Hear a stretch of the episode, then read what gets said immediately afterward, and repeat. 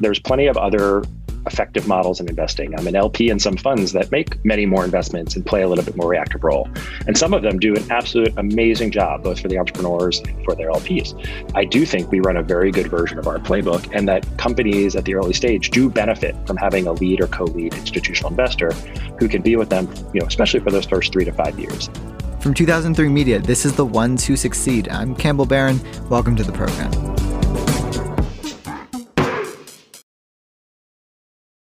My name is Hunter Walk. I'm half of an early stage venture fund called Homebrew. We're out here in the Bay Area and started about eight years ago, founded by myself and a friend and former colleague, Satya Patel. We had met at Google a bunch of years ago, where I spent about a decade, most recently managing product at YouTube.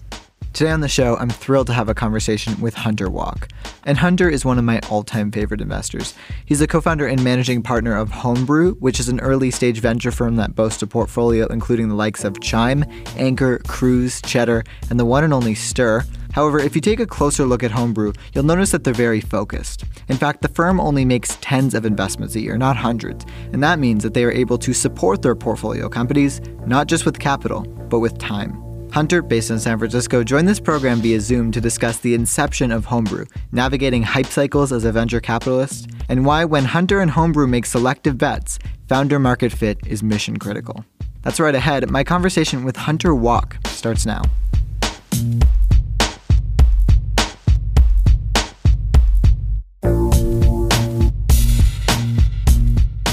Well, Hunter, I appreciate you taking the time to chat. Yeah, thanks so much for having me on. I know that you've had the chance to interview some of my friends, and I'm ready now. I'm ready for the experience. Well, some of your friends spoke very highly of you, and I very much respect your work and venture and startups. And so I'm thrilled to have the opportunity to chat. Now, walk me through how you ended up in your position. What did your life look like right before you started Homebrew? Yeah, well, it's funny because I was preparing, at least mentally, to leave Google regardless. I it had been a great run. Started there on the AdSense team, and then moved over to YouTube after the acquisition. But after you know approaching a decade, I sort of faced a question. You know, I said, look, this is never going to be a bad place. Like Google's, there's always going to be interesting work to do. But do I want this to be my last job? And if the answer to that is no, then like, what am I waiting for? There's always another interesting project, always another, you know, financial incentive, but at some point you just have to decide to step away. And so I was going to leave and then take 2013 to kind of work on some side project, continue to angel invest, so on and so forth. But my friend Satya, who had been running product at Twitter at the time, decided to leave there. And all of a sudden, after, you know, six, seven years of saying, let's do something together, let's do something together, let's do something together, we had that moment where it was actually a blank piece, you know, a blank piece of paper, not mm-hmm. one of us just trying to convince the other person. And so that started the conversation that led to Homebrew. In 2021, I would say the venture capital landscape, among many other things, seems very loud. How would you describe the venture capital landscape in 2013? Yeah, so I think, you know, in some ways, in 2013, if I had to say, let's say, what's eight years, right? So was 2013 more similar to 2021 or 2005, right? That would be mm-hmm. minus eight years. Mm-hmm. And even though it's changed a lot, I'd say it's more similar to today than 2005 because there I think we were part of a generation, you know, new VCs that had come from operating backgrounds. And folks who disproportionately come from operating backgrounds, I think have a mentality and disposition that's a little bit different than folks who maybe come from, you know, finance or legal, you know. And we like to we like to build collaboratively we like to build publicly and we like to share and learn from one another. And so an industry that had been pretty kind of opaque, black box, you know, Sand Hill Road, you knew people or you didn't know people for a number of reasons. I'm not saying that the sort of change in personnel was the only reason, but for a number of reasons, I think became more open, more transparent, more authentic. At the same time, you know, for a number of other reasons, it's become, like you said, louder, maybe more competitive, certainly more options than ever for entrepreneurs who are seeking risk capital. And I think regardless, that's that's a great outcome. So your thinking in around this period of time was because you had operating experience at Google, you and you know many other VCs. Chris Sacca, I had him on the program. He also came from mm-hmm. Google. Like your thinking was because you had operating experience and you weren't necessarily an investment banker or a lawyer in your past life, you could essentially empathize with the founder, and that would just further your connection, your ability to assess companies. Yeah, look, I think every I think it's important for any good investor to run their own playbook for some people, you know, that's going to be, you know, very focused on a very particular skill set. Maybe it's somebody who, you know, does come from like an investing background and they're very focused on you know, sort of, you know, growth stage investing where it's a lot of analysis and spreadsheets and is this the last round before liquidity, you know, that type of stuff. I think for earlier stage investors, it definitely helps to have empathy for the building process. And that's one thing that I, I think you can can remain evergreen, right? Like I'd hesitate to say that, oh, the reason I'm a great investor or a great partner to entrepreneurs is because, you know, 15 years ago I did I helped create this one feature. And so like that you know that exact process or that exact feature was so you know influential that now that makes me a good investor i think that's mm-hmm. kind of bull i do think though that being you know in and alongside teams at all different stages you know uh, having worked at startups and having also worked at you know companies that got quite large you do develop a sort of a you know a muscle for what it feels like to be building things. And i, I think at least part of my playbook is you know using using those skills to help entrepreneurs you know find their own groove in that seed to series A stage on saying this is the type of company we are, this is the problem we're solving, this is the product we're building to solve that problem, and this is the team and culture that I'm assembling, you know, to help move this forward. And and I think that's a lot of, you know, playing that sort of assistance is a lot of our job.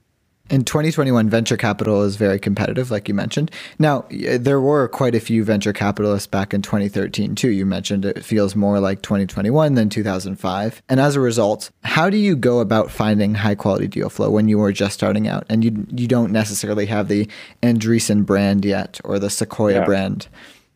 Well, the amazing thing, especially at early stage, is, you know, high quality is a little bit more nebulous a concept than a company that's already been operating for you know three five seven years and growing very quickly. In those cases i think you're really trying to sort of price the company rather than figure out if it's high quality or not. So i'd say it's it's much like a product. It's knowing who your product is aimed at making sure those people know about your product understand your product and prefer your product to other choices they have. From very early on we decided that homebrew was going to be you know about the intersection of a few things it was going to be about staying small and focused and concentrated at early stage so we should appeal to entrepreneurs who who do believe that the kind of investors they want during their earliest years aren't necessarily the same investors who they'd ask into their round in year seven, year 12, so on and so forth. That they want somebody who focuses exclusively at their stage and whose own strategy keeping the fund size relatively modest, aligns their interests, the founder's interests, with the investor's interests in a different way than you know potentially a billion dollar fund and the type of outcomes in a type of time frame they need. And that's mm-hmm. not to say we're not swinging for the same types of exciting results. We want the most ambitious founders out there. But I think we can help those founders play offense without having to commit to a timeline, a posture, right. um, a ramp that forces them to do unnatural things. The second thing is, do they want somebody who's, you know, been an operator before, or do they want somebody who, you know, hasn't, right? And not just, you know, two years of project experience at a startup nobody heard of, but, you know, between Satya and myself, you know, 20 plus years of real meaningful experience at different companies, very specific timeframes where we played leadership roles. And then the third would be, do you want your cap table or do you want at least you know a lead or co-lead investor like ourselves to be a true partner to you. And hopefully that means to be proactively useful not just reactively. So by making just 8 to 10 investments a year we're really spending you know the majority of our time with the companies we back. We clear at least you know 51% of our calendar you know to spend time with the people we back. So we actually work har- even harder to service the deal than we do to win it. The intersection of those three things amongst all the choices that people have for capital is actually Uh, uh, you know, unique is is is a tough word to use, but it's pretty differentiated. And so, most of the competition we have found has grown in the larger and larger and larger funds wanting to invest earlier, earlier, and earlier, and lots of wonderful individuals, entrepreneurs, some smaller funds who are you know writing 30, 40, 50 checks a year, smaller checks, mm-hmm. and incredibly helpful, but a little bit more reactive just because of their model. And so, I think the most important thing for us has been is that playbook still correct in 2021 you know I've, obviously hopefully we've gotten better at it over the years. Are we communicating that well to entrepreneurs? There's always a generation gap right? So now you have people coming out of you know coming out of stripe coming out of slack who maybe we didn't work with you know on the front lines. Whereas you know in 2013 maybe we were funding people who we actually worked with you know during our google and twitter years. And then third does it still work for us? Like does it still bring us joy? And the answer to that is clearly yes like what we love is the time with the people with the founders with their teams. You know in some ways like the you know the escalating valuations and the fast pace for frenetic pace of things is less exciting to me you know like it's not that i would say i want a downturn you know but like i i really like when there's you know the chance to find and work with people and get to know them. We might hold equity in an llc i guess technically that's what we do as investors but what we're really committing to is do we want to get up every day and put sweat and reputation behind these people? I think that's what an investment is about. So you believe that the core part of your job as you know a partner at homebrew is not really necessarily just making the initial investment, set it and forget it, spray and pray, if you will. Your job is to service the companies you invest in and be as helpful as possible.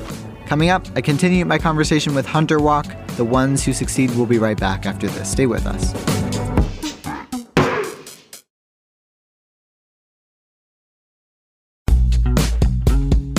This is The Ones Who Succeed. I'm Campbell Barron. Your job is to service the companies you invest in and be as helpful as possible. That's our job because that's our product, right? There's plenty of other effective models in investing. I'm an LP in some funds that make many more investments and play a little bit more reactive role. And some of them do an absolute amazing job, both for the entrepreneurs and for their LPs. So I do think that you can be a successful investor running a good version of any of these playbooks. I don't think what we do is necessarily better or worse than somebody else. I do think we run a very good version of our playbook and that companies at the early stage do benefit from having a lead or co-lead institutional investor who can be with them, you know, especially for those first three to five years. I think seed to Series B is where we put in kind of most of our time. We're obviously long term investors, we're long term greedy. We continue to work with that company forever. But if I had to pick where I think we're most differentiated, it's like seed to Series B. We want to get you from this could work to this is working to holy cow. now, how do I make it even bigger than I thought it could be? And those are the phases where I think we're most useful. How do you know if you'd be a good investor if you don't have access to capital, but you are yeah. interested in the space? I think the first thing is I think there's two questions. The first is do you realize what it actually means to be a good investor? So people sometimes say, come to me like, oh, I, I love I love thinking about different ideas or I love working with founders on whiteboards. And so like that's all wonderful. If you want to be a good investor, you know, tell me you want to be an investment manager and a salesperson right? Like it's more like, you know, the idea of if you are managing other people's money and if you're being an investor, you can never forget that you are an investment manager and a salesperson. That may not be exclusively the reason you do the job. It's certainly not the reason I do the job, but it's very much a part of being able to do the job well mm-hmm. and do the job for a long period of time. So, first, understand what it means. The second, I'd say, is understand why you want to do it. Do you want to do it because you know you think you can do something particular that helps you know founders that they're not having access to right now. Do you think that you have an eye for seeing talent and opportunity ahead of others? So you're going to be investing earlier than maybe current people are in a particular area? You're going to you know beat me to market type of thing? If you are if you don't have answers to that i think then you're kind of undifferentiated and you're and you still may be good at it but like it's not as clear to me that you can sort of articulate what you're doing. I was glad and I had the opportunity to get a few reps, you know, as an angel investor which I wasn't trying to optimize for returns. I wasn't trying to just get into the hottest companies. I was trying to scratch an intellectual itch as well as support my friends. And it helped me learn some things as well as like I'd call it make some mistakes with smaller checks as opposed to the larger checks I write now.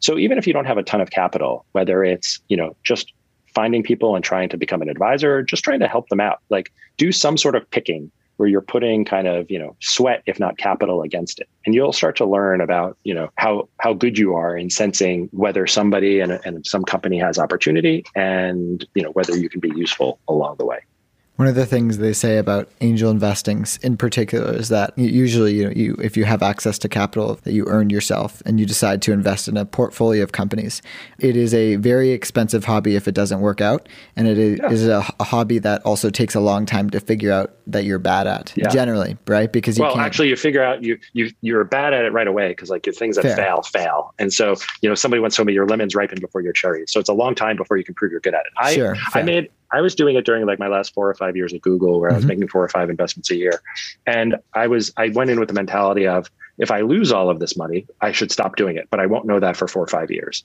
And if I'm okay at it and I enjoy it, I'll just keep doing it. And it was mostly because I was so focused on YouTube, I wanted to learn about other areas that weren't like you know video specific at the time. So I invested in commerce, I invested in developer tools, I invested in you know SaaS, like that type of stuff. Are there ways you can become a better investor, or is it kind of just you have it or you don't? Oh, I definitely think you can become a better investor. I mean, we spend time at different cycles, we, me, Satya, myself, looking at each other's and trying to give feedback, looking at the collective decisions we make. Because in some ways, I think we have taken the mentality of each fund, if we can just make one better investment each fund. So, like, fund one happens to be a very good fund, but you know, let's just say my goal for fund two is to make one better investment than fund one, and fund three make one better investment than fund two what sort of false positives, false negatives, what sort of things can we look at that weren't just aberrations, but were patterns? That if we can correct that pattern, will increase the probability of us getting to one better investment. Now that's we can take a sort of specific view of that because I think our overall thesis is correct and we're you know, have seemed to be good enough to sort of now go into tuning. If we were like completely failing and we had to sort of step back and be like the market doesn't want our product, maybe we need to rethink what our product is and that would be sort of a different type of discussion. I think there's lots of lots of ways to improve. You know, it just I think it's it's one of those things where it's tough to boil the ocean. It's more important to, you know, along like the am I seeing good investments? Am I being a good picker? Am I winning those deals? And then am I living up to slash exceeding the expectations I set with those founders and eventually getting a return? Like pick which of those you want to focus on or pick one thing you want to do better in, in each of that part of the funnel and be very deliberate about it. I think you can't just throw up your hands and be like, oh, I, I you know, I need to be a better investor. You know, let me continue to do what I do, but just with some exclamation points. Right. Yeah. Adding adding money to your to your portfolio might not solve the problem that's why I always tell people who are, you know, investing either as angels or especially if they have a first small fund, like worry less about ownership uh, and pro and type of stuff, and just worry about the quality of your picking. Because if eh, you know if you've picked good companies but get diluted over time, so on and so forth, like you'll be able to raise larger and larger funds. People will believe that, like, wow, look, you put a few hundred thousand dollars to work and, and yeah. it did really well. And if you had been able to put more money into those companies and they said they would have taken more money from you when we do our diligence, like that's great. But nobody's gonna nobody's gonna believe that with more money you'd become a better picker. Yeah, yeah. I want to uh, pivot over to some of your the specific investments you've made. Looking at your portfolio, the homebrew portfolio, it seems that most of the companies you fund are technology companies. However, I, I would argue that there are a couple exceptions there, and you know, obviously, technology plays into the underlying components of all of your portfolio companies. But two in particular that I really, really am fans of, the Skimm and Cheddar, seem to definitely be a tech, you know, media hybrid. And I want to touch on those two companies because for the most part, it seems that media companies get a bad rap in Silicon Valley. That there's this stereotype that they're kind of notoriously unprofitable and they require a lot of capital and they're not as necessarily lucrative as, as tech investments. And I'm, I'm curious why or how you justified those two investments and um, what your thought is on that stereotype. All right, we're going to take one last quick break and we'll be right back with Hunter Walk, co founder of Homebrew. That's right ahead on the ones who succeed. Stay with us.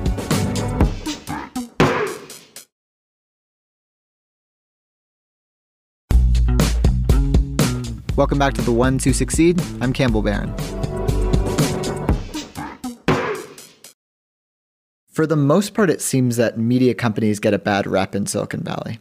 That there's this stereotype that they're kind of notoriously unprofitable and they require a lot of capital and they're not as necessarily lucrative as as tech investments. And I'm I'm curious why or how you justified those two investments and um, what your thought is on that stereotype. Yeah, absolutely. I think you're right to point out that the majority of our portfolio is creating technology IP, but there's others that leverage both their own software and other general trends of technology to do things that before might not have been possible. You know, mm-hmm. in Skimm's case, it was starting out as a two-person media company that was already reaching millions of women. Well, when we invested tens of thousands, but you know, scaled to, to millions and millions. I, I think you're right in the sense that if you look at every company and assume its P&L is going to look like a software company when it's not a software company, that's a recipe for disaster. Those companies tend to get overfunded and underperform, or they tend to be asked to do things that are not natural for what they are.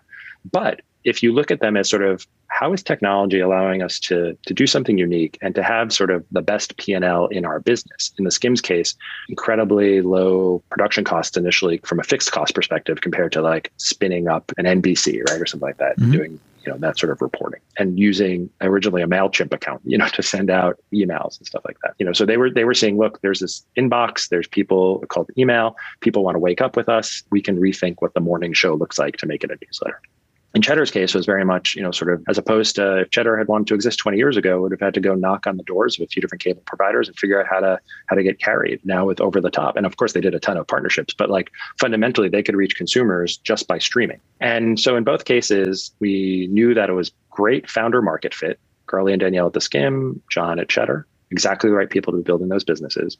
We knew that they were building something that was more than just transactional. They were building brand and community. And we also knew that they were going to be good managers of their business. And so the Skimm, which is still an independent entity, has been growing and controls its own destiny essentially, right? So it, it didn't get too far out over its skis from a valuation or funding standpoint, which goes back to sort of like understanding what you are. Mm-hmm. In that case, also, we decided that as investors, you know, we knew normally target 10 to 15% ownership with our first check. We ended up owning a little bit more of the Skimm because we knew that we didn't want to have to, as investors, try to force it into a software multiple, right? So, right. like people sort of say, you know, oh, this revenue, you know, 100 times revenue for a SaaS company. Well, like media companies don't get 100 times revenue, right? So, if it's four times revenue, seven times revenue, 10 times revenue, we wanted to make sure that it could still return the fund for us. In Cheddar's case, we knew John from the Google days, and he's just a ferocious operator. We back him doing anything. And we knew that besides having a sense of what he was building, he would have a, a sense of exit. He'd know when it would be time to get out.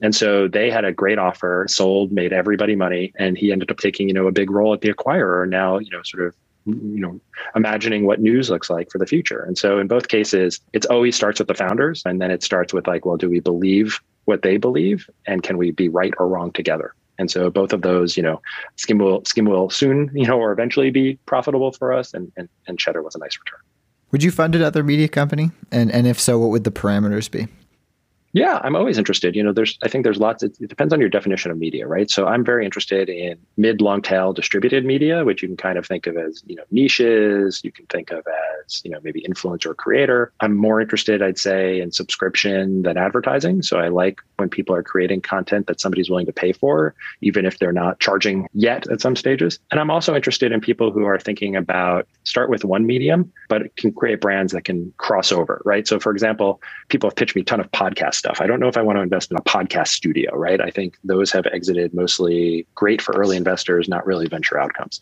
Now, if you said, hey, we're building the best content brand for pick a niche, people who love model trainings. And, you know, it's going to start, we, we already have 500,000 people watching these videos. And next, what we're going to do is some podcasts, and then we're going to make a marketplace, and there's going to be a commerce yeah, component. I'd be like, great. Yeah. Right. Exactly. And so I think I tend to like, you know, sort of people who are going after very specific interest groups or very specific, particular demographics. One of the uh, investments you made is in a company called Stir, which I'm a big fan of, and I think Joe's a fantastic operator. But I, I, bring this up because Stir went into this creator economy space in and around the summer. Before that, mm-hmm. but really in and around the summer. And since then, the two-word creator economy have exploded. Um, yeah. And it, creator economy is now, I think, maybe perhaps in a little bit of a hype cycle in Silicon Valley, and that's difficult, I would imagine, as an investor because you were you got in kind of early, but now I'm I'm sure you've been pitched many creator economy startups since then. And so, how do you navigate a hype cycle, especially when you have a portfolio company like Stir already in, in your portfolio?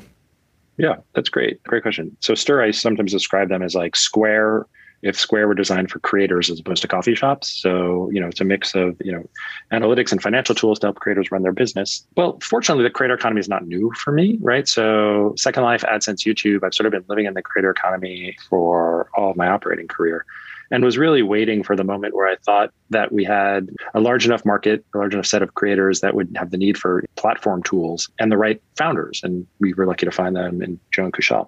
I think the hardest thing for me in a space when I make an early investment is you know, we really try to give our founders room to run, especially those first few years. So it doesn't, for example, preclude me making any other investments in the creator space, but I really want to make sure that they have enough time and energy to figure out who they are. You know, if they told me, hey, 20 years from now, we're going to, you know, start making production studios. So don't invest in anybody who wants to do, you know, we work for creator studios. I'd say, look, guys, that's 20 years from now. You have that nowhere on the roadmap. If I'm excited about that, I don't think it's fair for you to say, don't do that. Mm-hmm. But if there's something on their roadmap or something adjacent or something something they're thinking about, like I'm probably going to give them room to run. So there's definitely been, and that's one of the trade offs in a concentrated model. There have been times that we have been right about the market, wrong about the company. We made an investment too early and that blocked us out even if the founders didn't care, it sort of, you know, in our mind blocked us out from mm-hmm. making another investment right away in the same vertical. And so, you know, you sort of have to be thoughtful about that and just be really excited about what you're doing. So my message to Joe and Kushal are like, there's going to be a ton of noise around you. Just stay focused. You know, my message to Satya and myself is like, this is a big enough space where there's going to be multiple companies that we can participate in. But right now, if you're building kind of financial tools and, you know, analytics tools for creators, like I might not be able to make another investment right away. A few more questions here before we wrap up. Uh, speaking sure. of hype cycles, Homebrew is based in San Francisco. During COVID and then eventually post COVID world, cities have been a very talked about topic among Twitter and, and VCs and the startup community. How do you look at the future of San Francisco? Are you thinking about leaving the city? Are you long SF? Where do you fall in that spectrum? So I'm an East Coast guy who moved out here in 98. My wife moved out here in 95. So we're we're definitely locals if not natives. We're raising our family here in the city and we have no plans to leave. I do think separate from any of the questions about who's moved to Miami or Austin or Denver, I, I do think San Francisco has throughout my time here has been unable to resolve its own internal conflict about growth versus equity, right? Some notion of you have to solve, make sure that there's there's no trade-offs and solve every problem before you can do anything. And like that's a real tough challenge. And so I, I'm getting in more involved in trying to help the city, you know, sort of figure that stuff out because it's important to me that the place I live, you know, continues to grow and thrive for all people. That being said, I think the fact that there's some people moving out means that there's also some people moving in. And so I think it's great on both accounts. And it's amazing that we're starting, you know, accelerated by the last year, experimenting with different types of remote, distributed, and hybrid work situations where your ability to join a company and apply your skills to that company is not first and foremost limited by where you've chosen to live. I was here, you know, I came out in 98, so I got to see Web 1 burst, you know, in, in 2000, 2001. I got to see people leave then. And then I got to see the incredible creativity that came after that. Same sort of thing, 2008, 2009 financial crisis. I got to see the people leave. And I got to see then, you know, sort of the rise of amazing companies founded in the years subsequent. So I think California in general sort of formed on boom and bust cycles, like we'll continue to see that.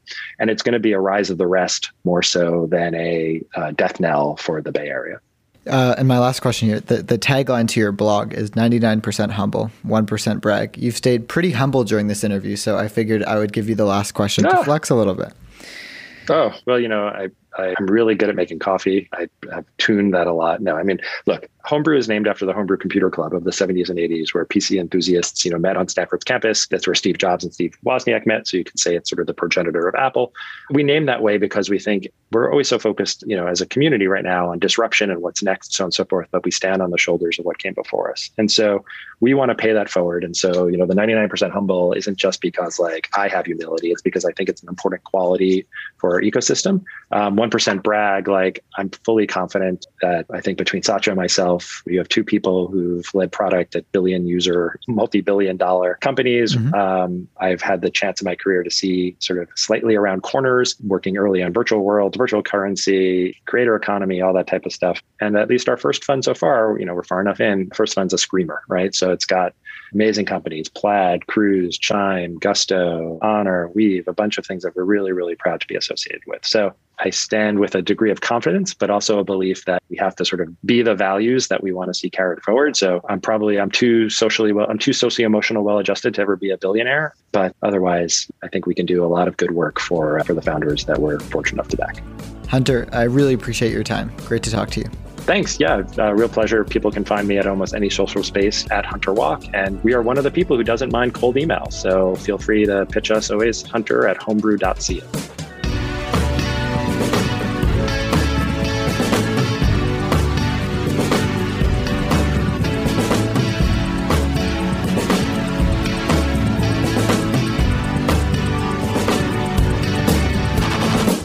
That's Hunter Walk, one of the ones who succeed. Thanks for listening.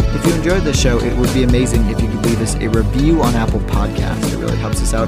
Or why not tell a friend? That also helps new listeners discover the show. I really appreciate it. As for me, I'm at Campbell J. Barron on Twitter, Instagram, and TikTok. You can follow me there if you want to hear what I have to say. And with that, you've made it to the end of the show. Thanks for listening. I'm your host, Campbell Barron, and I'll see you next week.